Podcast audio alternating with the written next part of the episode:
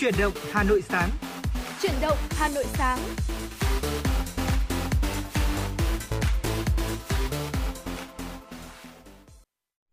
Trọng Khương và Phương Nga xin chào quý vị thính giả. Rất vui được gặp lại quý vị và các bạn trong chương trình Chuyển động Hà Nội sáng, phát trên sóng FM tần số 96 MHz của Đài Phát thanh và Truyền hình Hà Nội. Chương trình của chúng tôi cũng đang được phát trực tuyến trên trang web hanoitv.vn.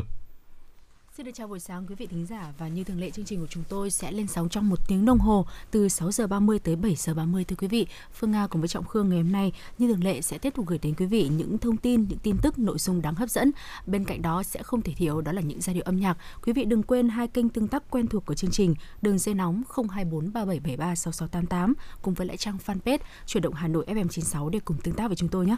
Thưa quý vị và mở đầu cho chương trình ngày hôm nay thì xin mời quý vị hãy cùng dành thời gian lắng nghe một số thông tin mà chúng tôi mới cập nhật gửi đến quý vị.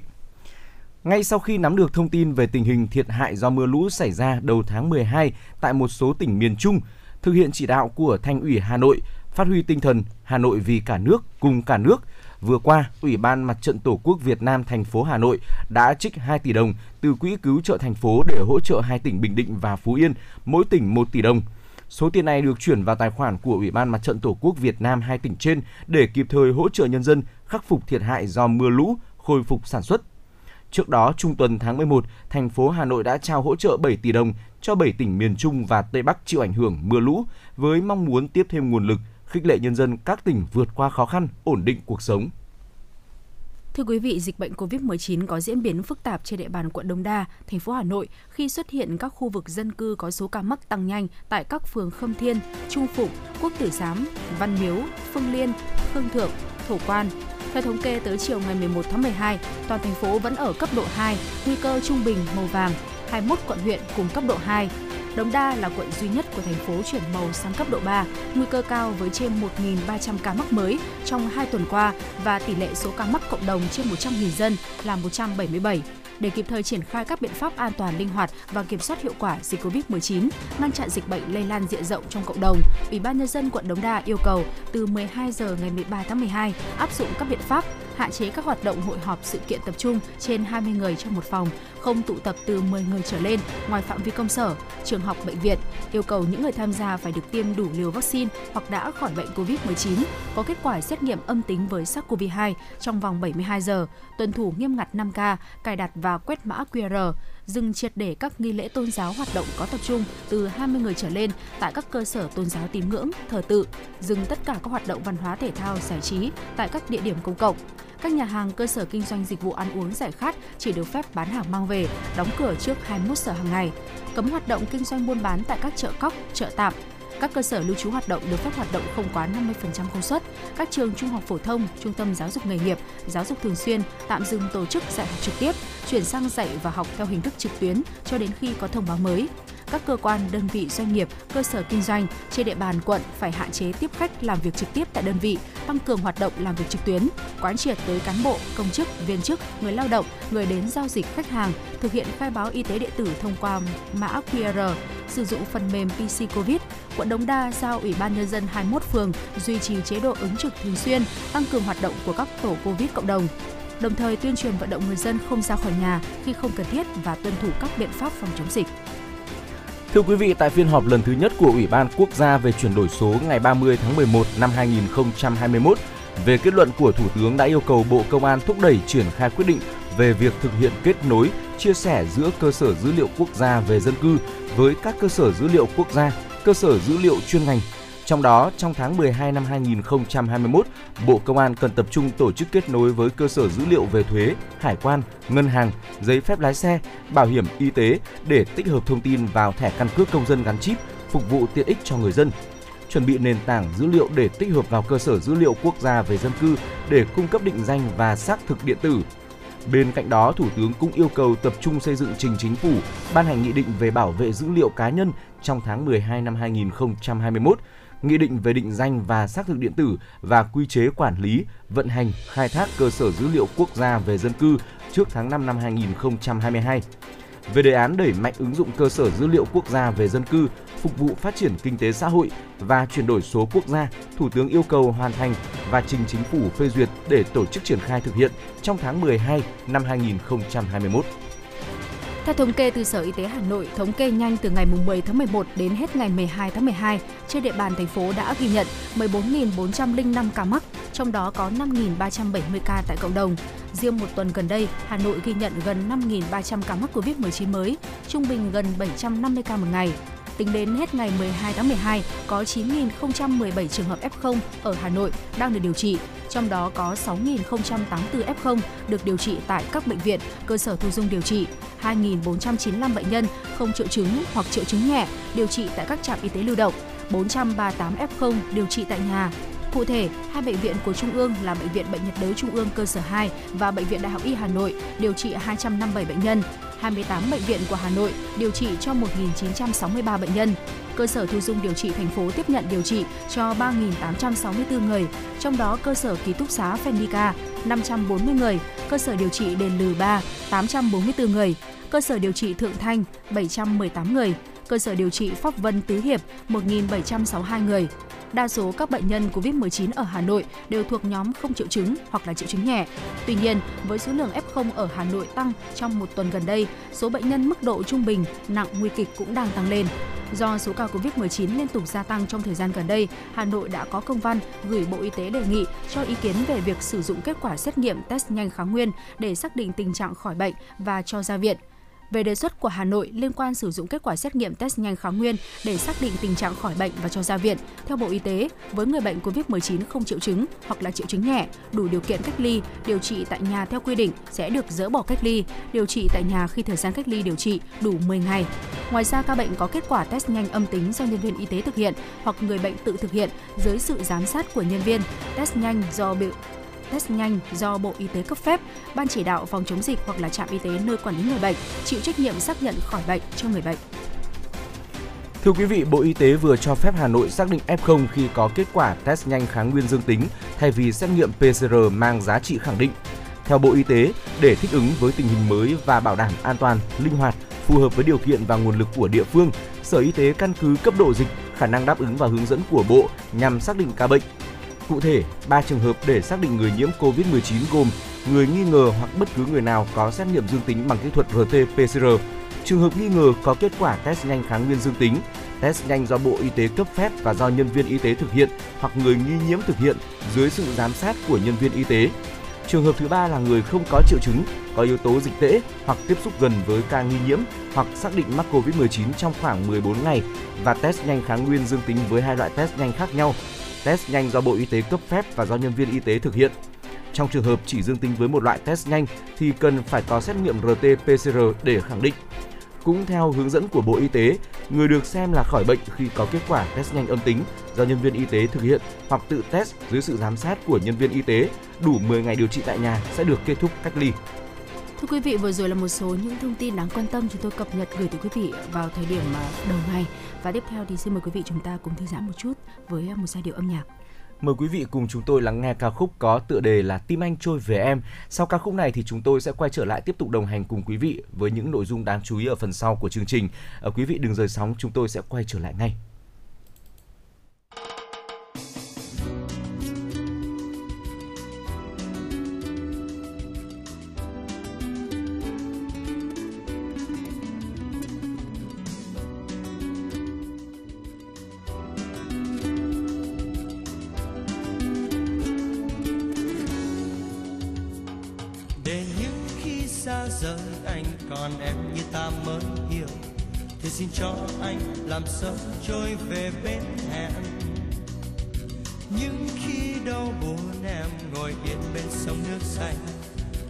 Trôi vào trong em bình yên nhé.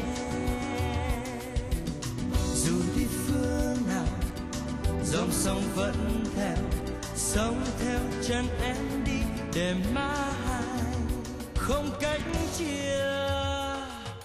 trái tim anh luôn trôi về em. Đời sống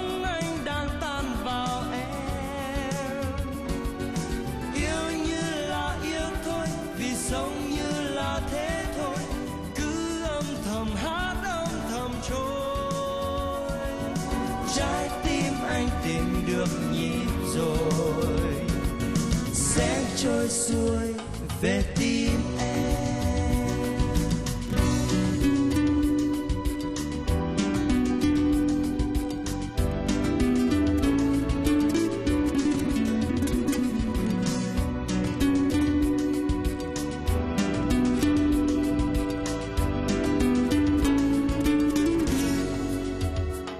Dù nắng hay mưa dầm khi tìm em nghe em thoáng là cơn vui kia sẽ nuôi anh dài bất tận. Đến nghe em cười, anh về nghe theo trong giấc mơ. Một khi yêu đầy, anh yêu đầy như thế. Tình yêu trôi về, thành sông mát trong. Anh trôi theo tim em để mãi. Không cách chia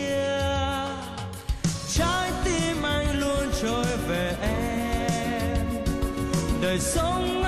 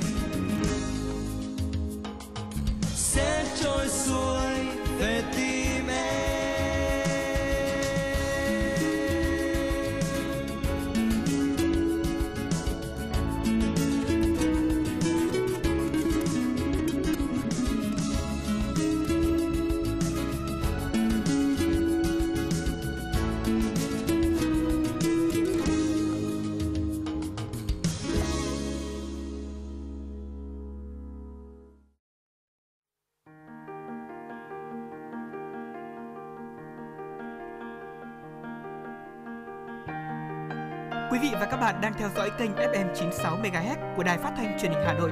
Hãy giữ sóng và tương tác với chúng tôi theo số điện thoại 024 3773 6688. FM 96 đồng hành trên mọi nẻo đường.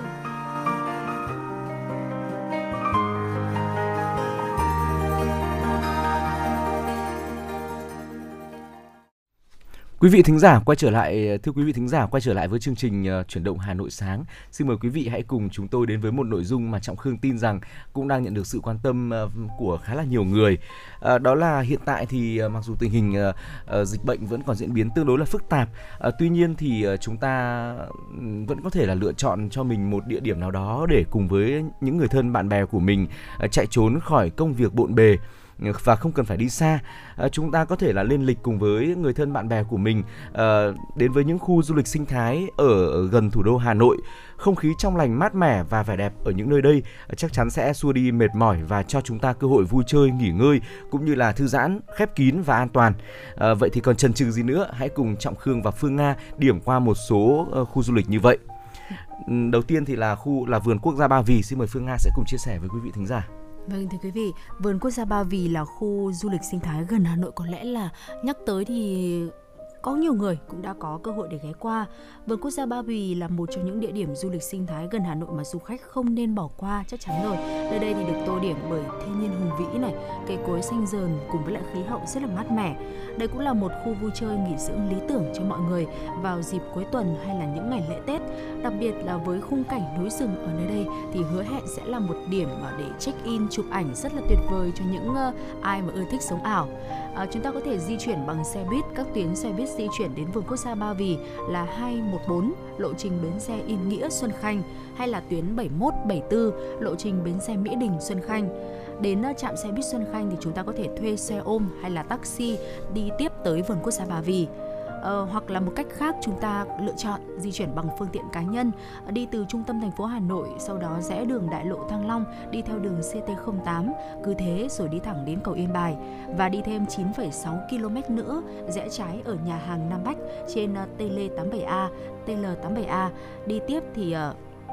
thêm 1,1 km nữa rẽ trái ở taxi Sơn Tây. Và đi tiếp khoảng chưa tới 2 km nữa chúng ta đã có thể tới được vườn quốc gia Ba Vì rồi. Ừ, vâng và vườn quốc gia Ba Vì thì luôn nằm trong top những khu du lịch sinh thái nổi tiếng nhất của thủ đô Hà Nội rồi. Ờ, ừ. chúng ta sẽ cùng đến với khu du lịch sinh thái Hồ Đại Lải ở tỉnh Vĩnh Phúc quý vị nhé. À, cách trung tâm thành phố Hà Nội khoảng chừng 60 km,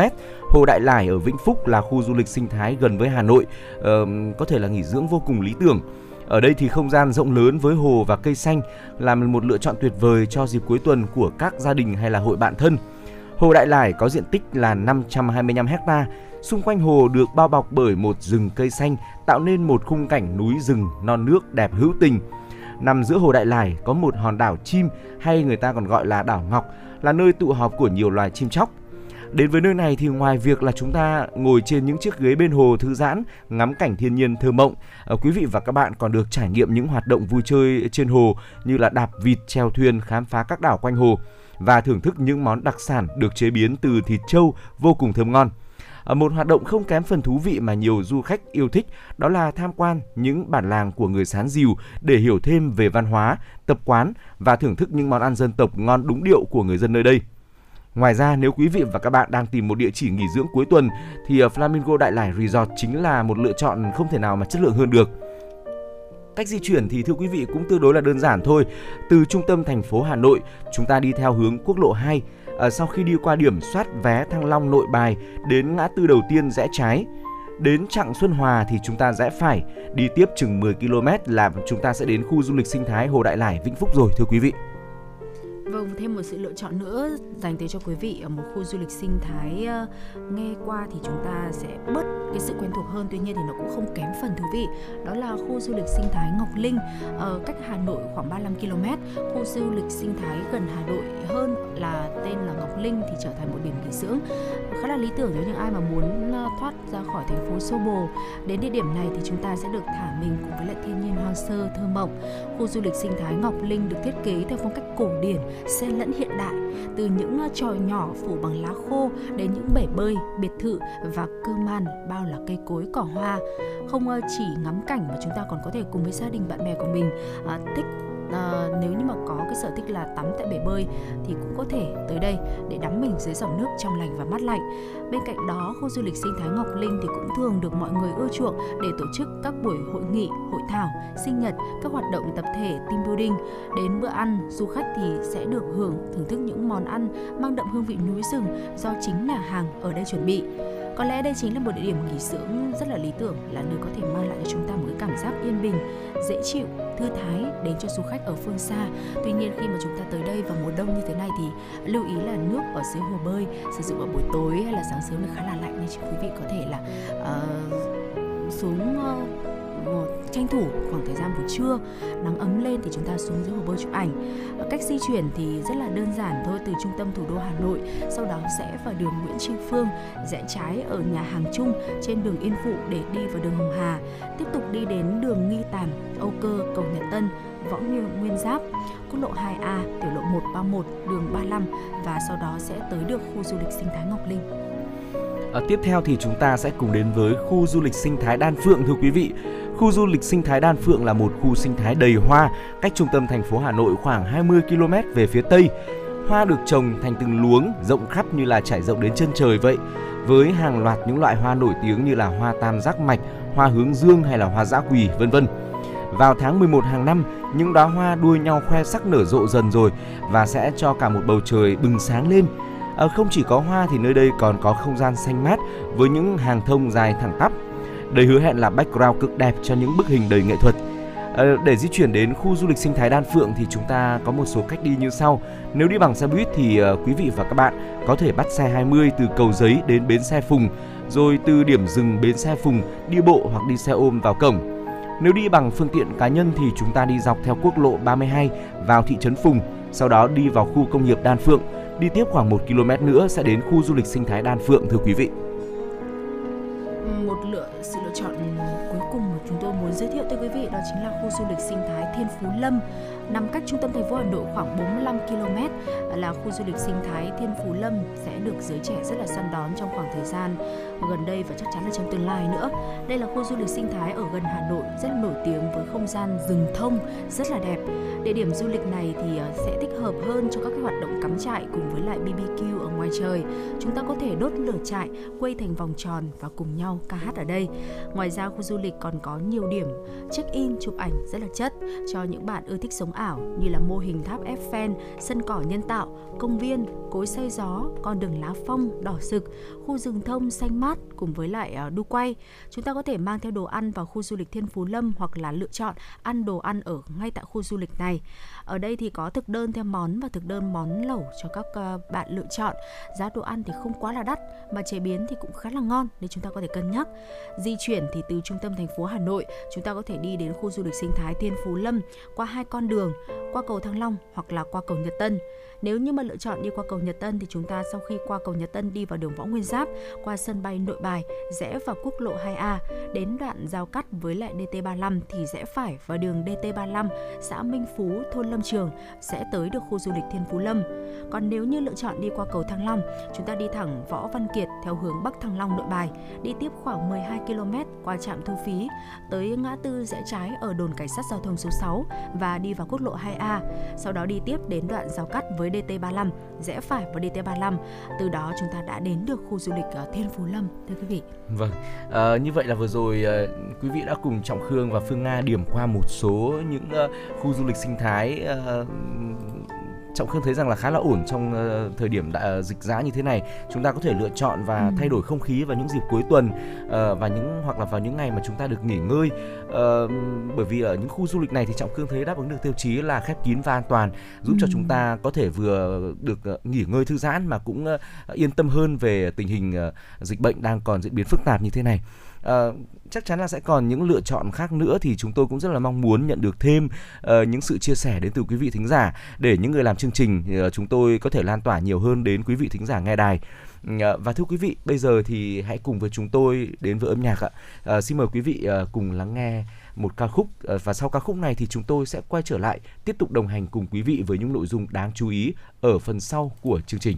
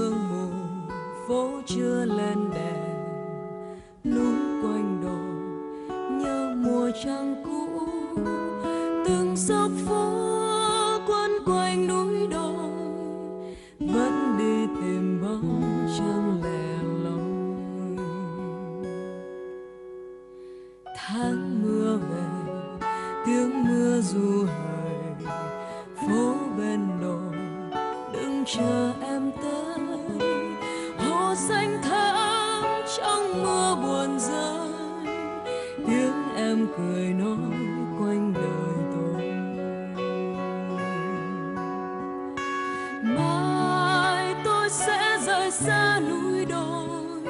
sẽ mãi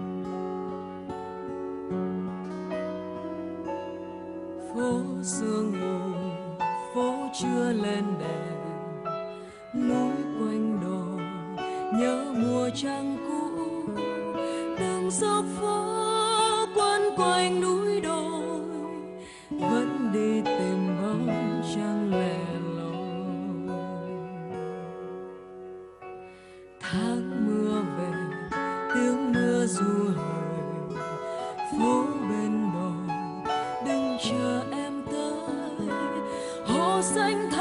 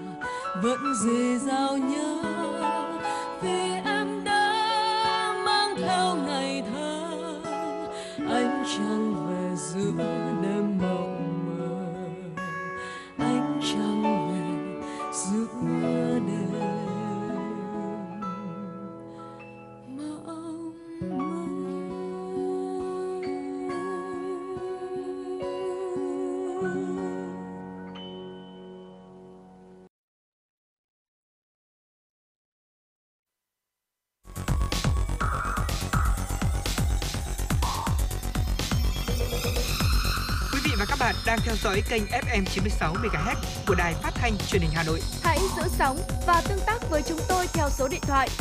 024 3773 6688. FM 96 đồng hành trên mọi nẻo đường. Quý vị và các bạn thân mến, quay trở lại với chuyển động Hà Nội, hãy cùng Trọng Khương và Phương Nga tiếp tục cập nhật một số thông tin đáng chú ý mà phóng viên của chương trình mới gửi về. Quốc hội Việt Nam ủng hộ nâng cấp quan hệ Việt Nam Hàn Quốc lên tầm quan hệ đối tác chiến lược toàn diện, phấn đấu đến năm 2023, thương mại hai nước đạt 100 tỷ đô la Mỹ theo hướng ngày càng cân bằng hơn. Đây là nhấn mạnh của Chủ tịch Quốc hội Vương Đình Huệ tại diễn đàn doanh nghiệp Việt Nam Hàn Quốc vừa qua.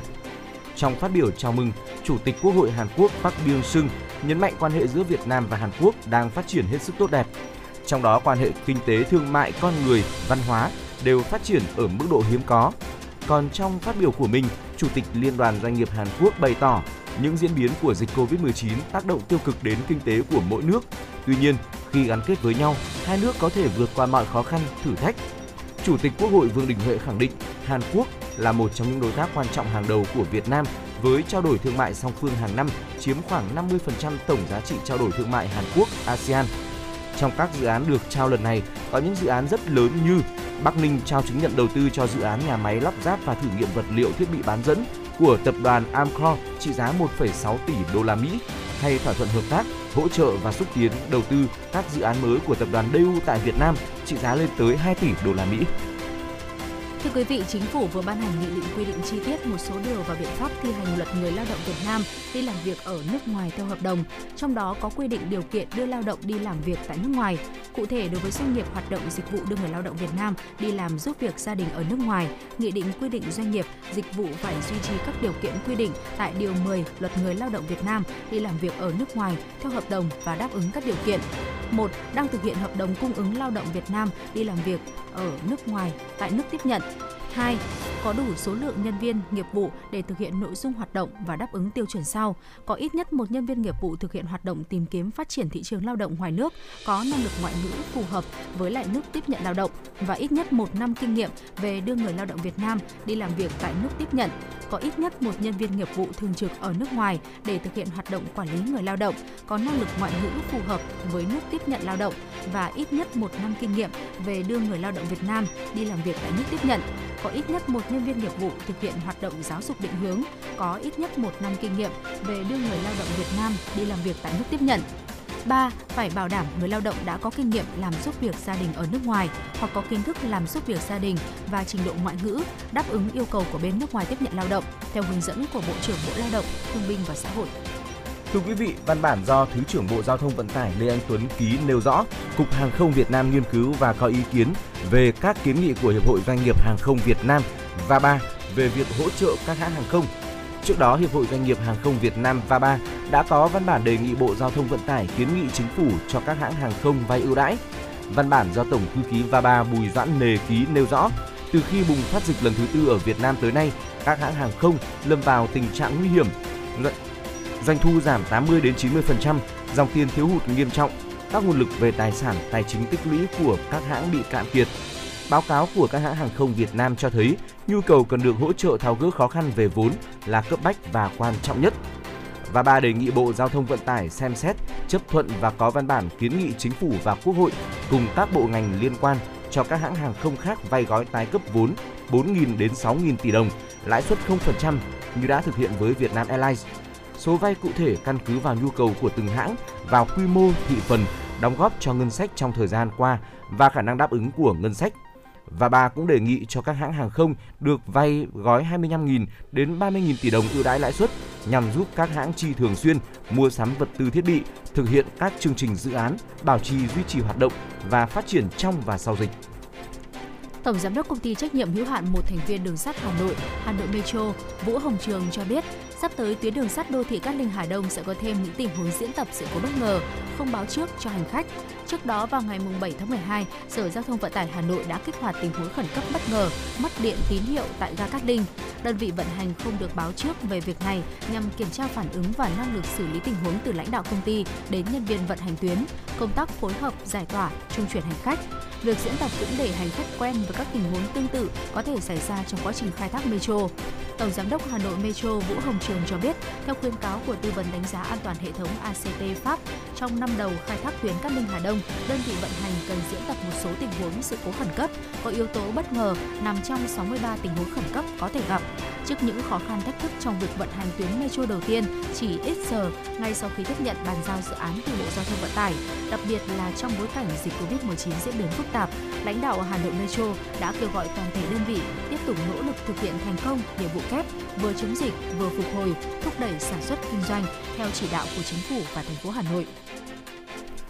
Thưa quý vị, ngày hôm qua, lực lượng cảnh sát giao thông công an thành phố Hà Nội đã phát hiện 723 trường hợp vi phạm luật giao thông đường bộ, tạm giữ 16 phương tiện, 54 giấy tờ, tước 12 giấy phép lái xe. Bên cạnh đó, trong công tác tuần tra kiểm soát, lực lượng chức năng công an thành phố cũng kiểm tra phát hiện xử lý 49 trường hợp vi phạm luật giao thông đường thủy nội địa. Đáng chú ý cùng ngày, trên địa bàn thành phố Hà Nội đã xảy ra 4 vụ tai nạn giao thông đường bộ nghiêm trọng, làm 4 người tử vong và 6 người bị thương gồm một người tử vong do va chạm giữa xe ô tô với xe mô tô tại xã Yên Bình, huyện Thạch Thất. Một người tử vong, ba người bị thương do va chạm giữa ba xe mô tô tại xã Hoàng Văn Thụ, huyện Trường Mỹ.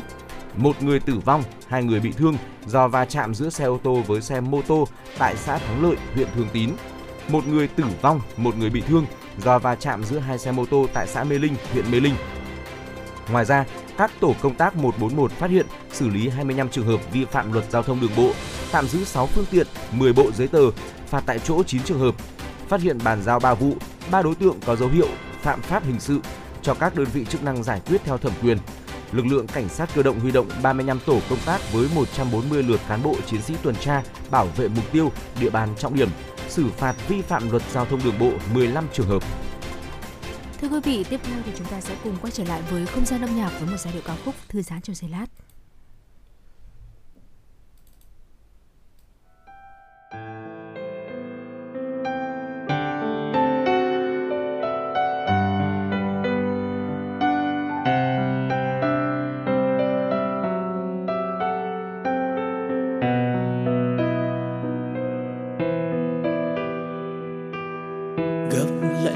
Cho thêm tiếc nuối. Hỡi em, gặp lại làm gì cho thêm đắm đuối. Hỡi người, giờ còn lại gì, tại sao em đến bất ngờ? Người biết không người buổi chiều ngại ngùng anh không thể nói. Anh nhớ em rất nhiều, hạnh phúc ngày xưa ùa về trong tâm trí anh.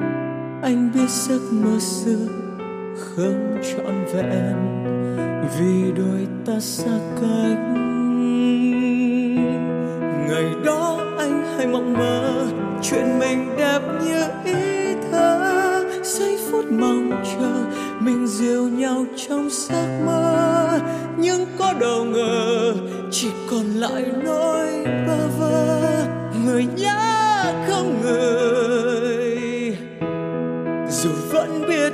đau, vì mình giờ đây đã mất nhau. Anh mất u sầu mời gọi vào trong những nỗi đau. Hạnh phúc ban đầu, đành hẹn em vào kiếp sau. Bước chân đi trong đêm tối không màu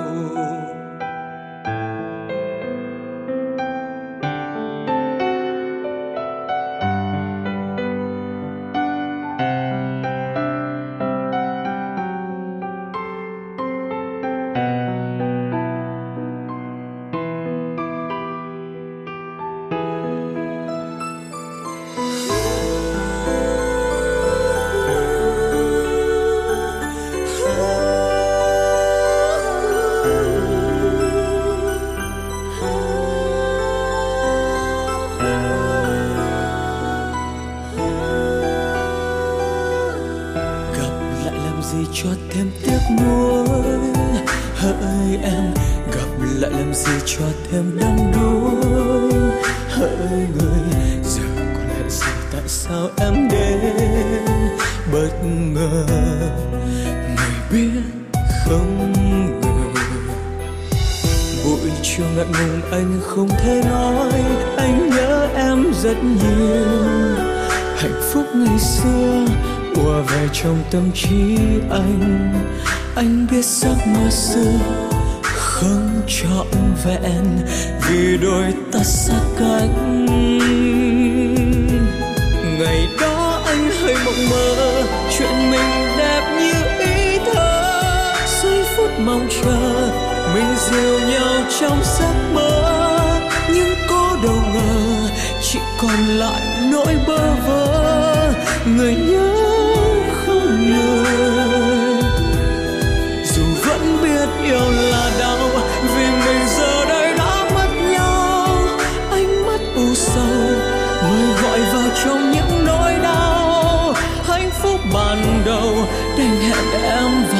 sao? Bước chân đi trong đêm tối không màu. Ngày đó anh hơi mộng mơ, chuyện mình đẹp như ý thơ. Giây phút mong chờ, mình dìu nhau trong giấc mơ. Nhưng có đâu ngờ chỉ còn lại nỗi bơ vơ. Người nhớ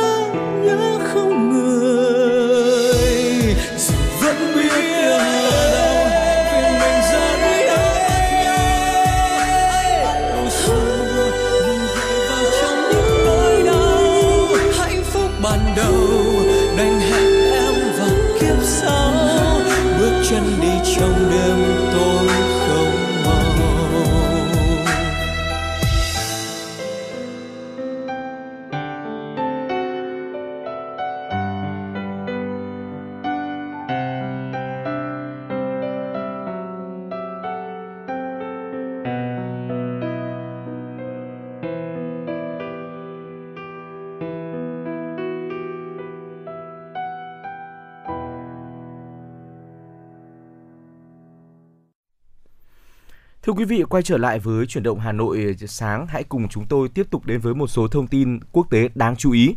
Biến thể Omicron đang lây lan tại Anh với tốc độ cực kỳ nguy hiểm. Tuyên bố này được đưa ra giữa lúc Anh xác nhận ca tử vong đầu tiên do biến thể Omicron. Trả lời phỏng vấn hãng tin Sky News, Bộ trưởng Bộ Y tế Anh Sajid Javid cho hay biến thể Omicron đang lây lan với tốc độ nhanh chưa từng thấy, với số mắc mới tăng gấp đôi ở trong 2 đến 3 ngày.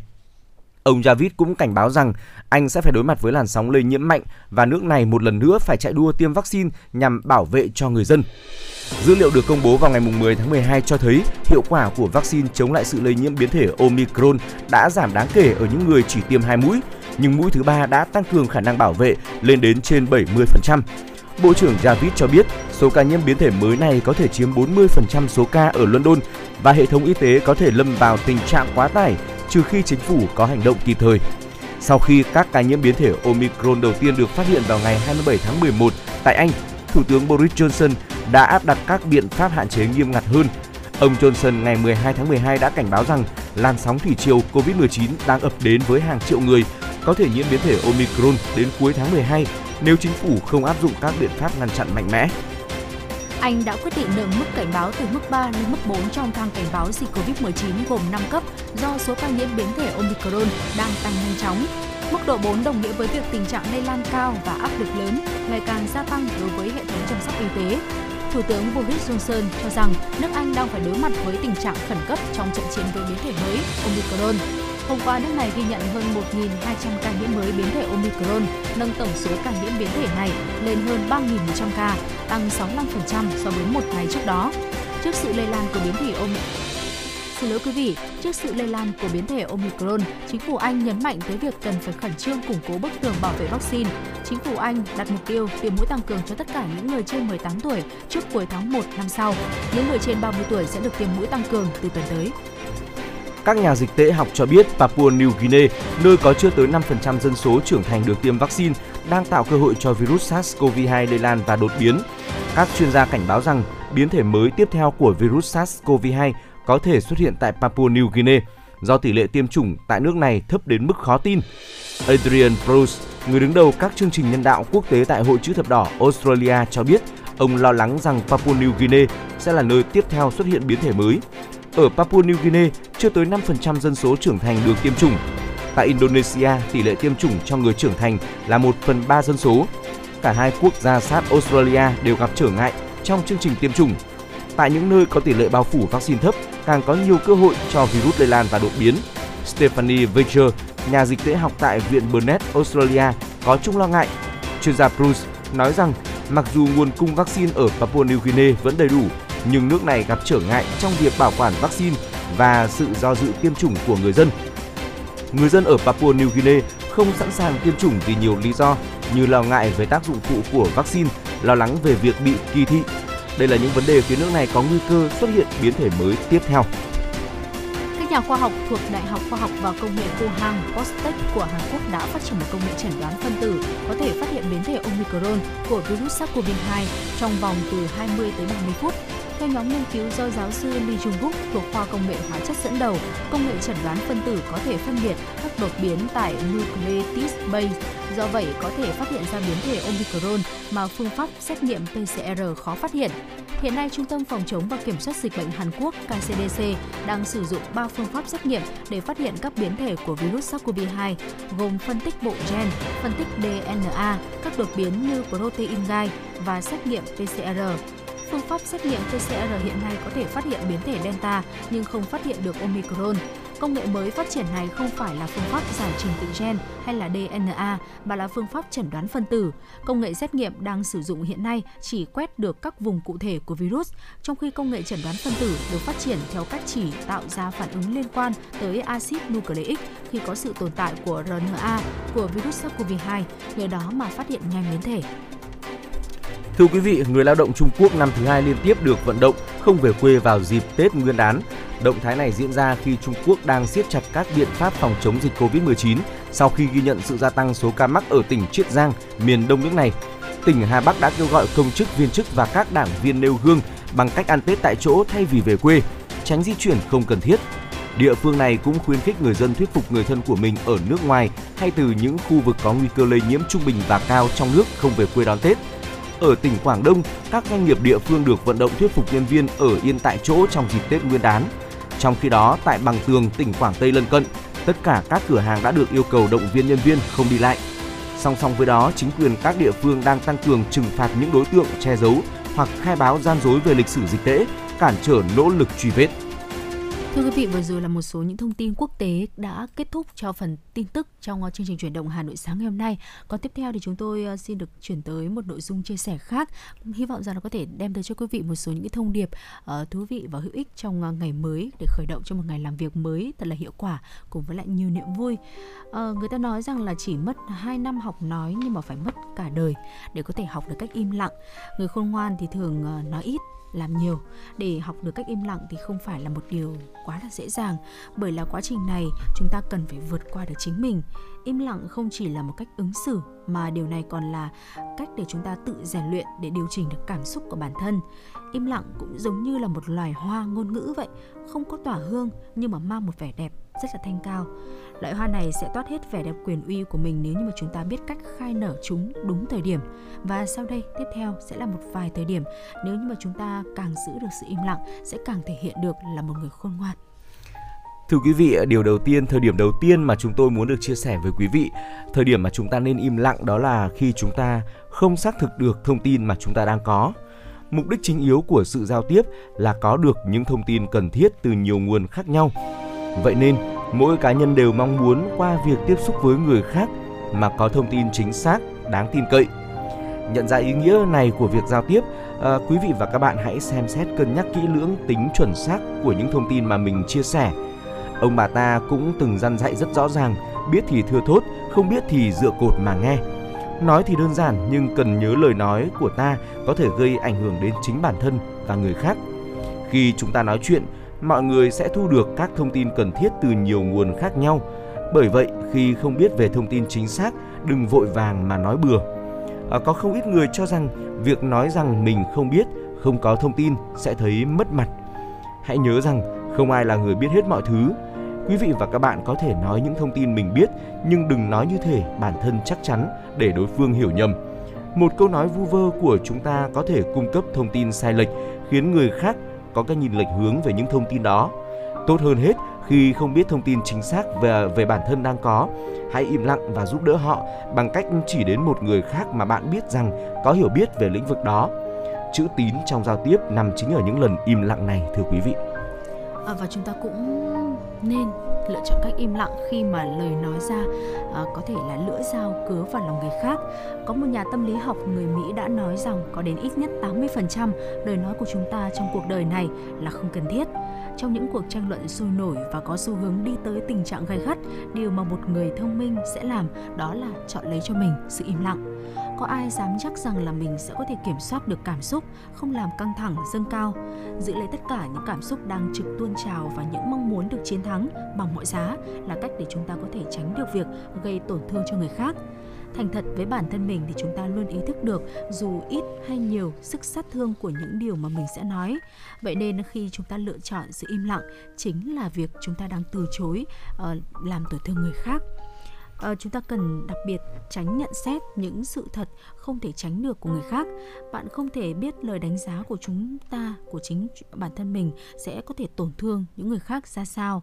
Do đó, nếu như mà không thể nói được những lời tốt đẹp, thì tốt nhất là đừng nói gì cả. Hãy nghĩ đến tương lai của các mối quan hệ, những người thân quen của chúng ta và hít một hơi thật sâu thay vì là nói chuyện người khôn ngoan sẽ chọn lấy cho mình sự im lặng trong những trường hợp như vậy. Họ giữ lại những cảm xúc dâng trào lên bên trong mình cũng như mong muốn chiến thắng người khác. Chỉ một điều đơn giản là im lặng, họ đã tránh gây ra tổn thương cho người khác. Họ hiểu rằng những lời nói trong lúc nóng giận sẽ mang tính sát thương lớn, dễ làm tổn thương lười lắng nghe, dù có thể là bản thân chúng ta không hề cố ý. Trong trường hợp này, im lặng chính là cách chúng ta đang từ chối việc làm tổn thương người khác. Thưa quý vị và có một thời điểm nữa mà chúng ta ờ, cần phải im lặng đó là khi mà trong một cuộc giao tiếp chúng ta cảm thấy đối phương cần được lắng nghe. Trong cuộc sống với đủ những lo toan cơm áo gạo tiền này, chúng ta dễ bị cuốn đi, bận rộn quá mức và chẳng còn đủ thời gian dành cho nhau. Đôi khi chẳng phải việc gì lớn lao hay lời khuyên sâu sắc và chỉ đơn giản là lắng nghe và hiểu người khác nói, không cố ý chen ngang cướp lời hay lơ đễnh tất cả đã đủ để ai đó cảm thấy mình được tôn trọng, được lắng nghe và dịu đi phần nào tâm trạng tệ hại. Lắng nghe chủ động, lắng nghe với tất cả sự chú ý và mong muốn được chia sẻ câu chuyện với người đối diện là một điều vô cùng quý giá, đặc biệt trong thời hiện đại. Khi người ta không có đủ thời gian dành cho nhau, khi bạn lắng nghe những điều người khác muốn nói không cố ý chen ngang cướp lời hay nghe một cách lơ đễnh có nghĩa là bạn đang thể hiện sự tôn trọng của mình với người đối diện. Đó thực sự là một nét đẹp trong giao tiếp của những người cư xử văn minh. Chúng ta cũng có thể lựa chọn uh, im lặng khi mà không có gì để nói.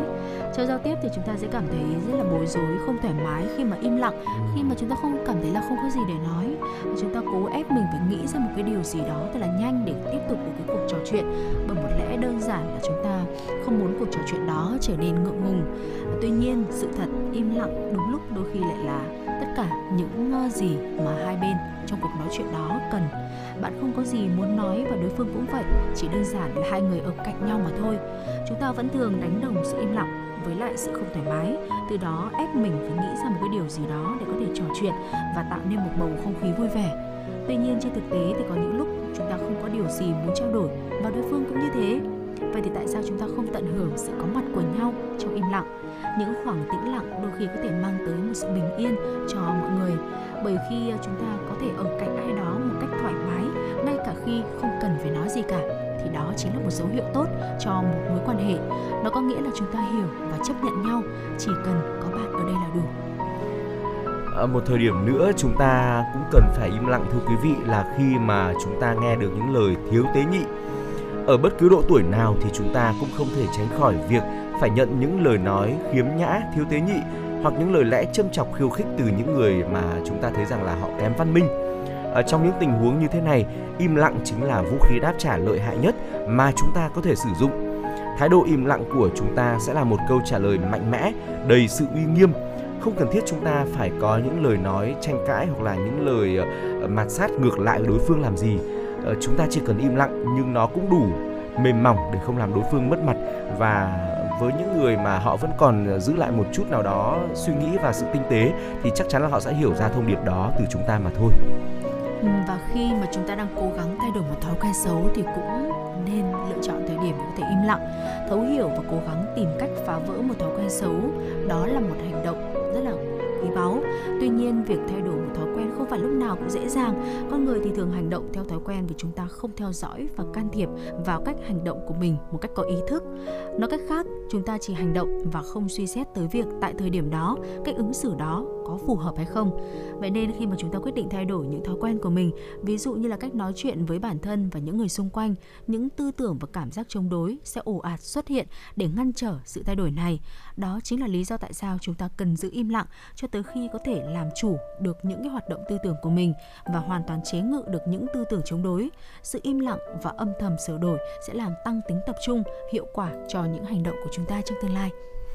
Thưa quý vị, ờ, có một thời điểm nữa đó là chúng ta nếu mà chúng ta im lặng thì có lẽ là một sự đầu tư khôn ngoan vào thời gian đây ạ. Ừ, có thể nói việc nói chuyện tán gẫu như một loại thuốc gây nghiện tinh thần khiến chúng ta thấy hào hứng khi có và thấy thiếu khi mà chúng ta dừng lại câu chuyện. Ờ, chúng khiến cho chúng ta nhiều khi là tiêu tốn thời gian, giảm khả năng tập trung vào công việc chính mà mình cần phải làm. Thay vì dùng thời gian vào việc tán gẫu thì việc tập trung tâm trí vào thời gian vào công việc ờ, phát triển kỹ năng bản thân là lựa chọn thiết thực và thông minh hơn cả bởi những câu chuyện phiếm sẽ tiêu tốn của chúng ta một lượng lớn thời gian và tâm sức thưa quý vị à, tán gẫu thực ra thì cũng có thể coi là một loại thuốc gây nghiện tinh thần. Nó có thể khiến chúng ta cảm thấy trống rỗng và cô đơn khi câu chuyện phải ngừng lại và những khi mà chúng ta phải ở một mình.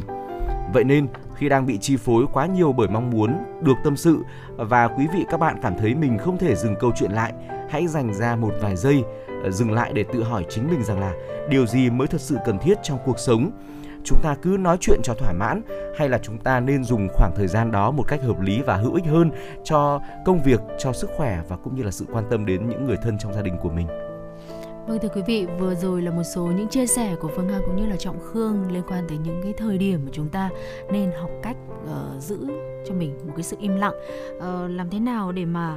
chúng ta lựa chọn được đúng thời điểm cho cái sự im lặng đó của mình nó có thể toát hết được cái sự quyền uy của nó. Thì uh, đó là những cái chia sẻ của phương hà cũng nghĩ là trọng cũng như là trọng khương. Sẽ còn một số những cái quan điểm khác đến từ quý vị thính giả. Nếu như quý vị quan tâm và muốn bàn luận thêm về vấn đề này thì cũng có thể tương tác thêm với chúng tôi qua hai kênh tương tác quen thuộc uh, được số dây đường dây nóng 024 3773 6688 cùng với lại trang fanpage chuyển động Hà Nội FM 96 còn thì uh, tới thời điểm này thì cũng là lúc chúng ta cần phải nói lời chào tạm biệt với nhau rồi. Uh, chúng tôi cũng xin được gửi tặng tới quý vị một giai điệu ca khúc để kết thúc cho chương trình chuyển động Hà Nội sáng và chúng ta sẽ gặp lại nhau từ 10 tới 12 giờ trưa nay trong chuyển động Hà Nội trưa. Xin được chúc cho quý vị à, có một buổi sáng làm việc thật là hiệu quả và nhiều niềm vui.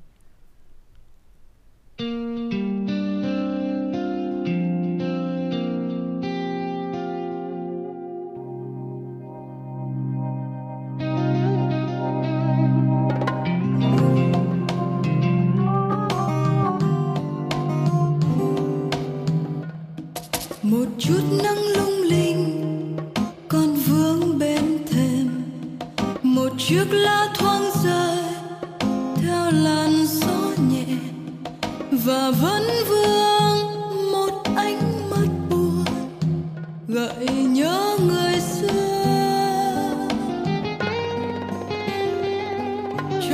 sóng du em